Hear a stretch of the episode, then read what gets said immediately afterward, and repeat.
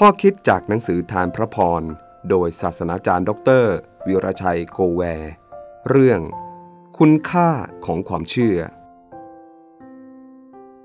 มีสี่คนหามคนง่อยคนหนึ่งมาหาพระองค์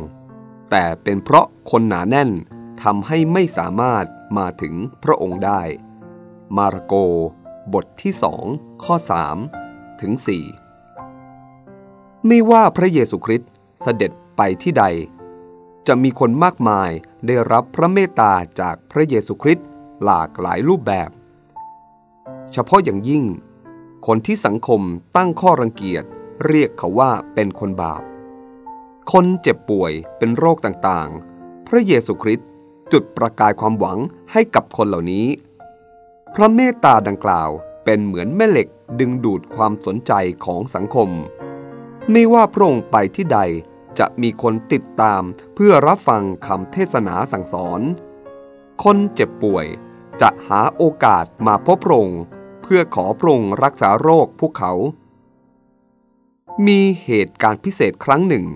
ที่พระเยซูคริสต์กำลังเทศนาสั่งสอนที่บ้านสาวกคนหนึ่งปรากฏว่า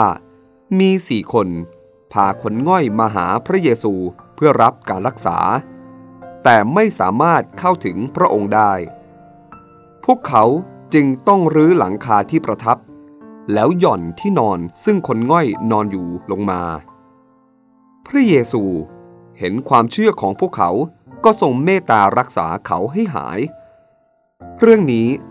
นอกจากเราจะเรียนรู้คุณค่าของความเชื่อแท้ของคนง่อยและเพื่อนๆที่นำการอัศจรรย์มาสู่ชีวิตและพระเมตตาอันยิ่งใหญ่ของพระเจ้ามาถึงผู้ที่แสวงหาพระองค์ด้วยความจริงใจแล้วยังมีบทเรียนเตือนสอนเราเกี่ยวกับความมีน้ำใจคิดถึงผู้อื่นด้วยคนง่อยเข้าถึงพระเยซูไม่ได้เพราะคนมาอออยู่ที่บ้านนั้นไม่มีใครยอมเปิดทาง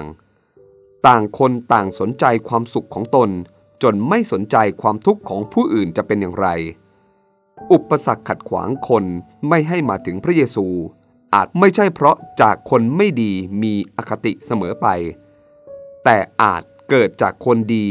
ลืมคิดถึงผู้อื่นรอบข้างหรือเกิดจากคนเห็นแก่ตัว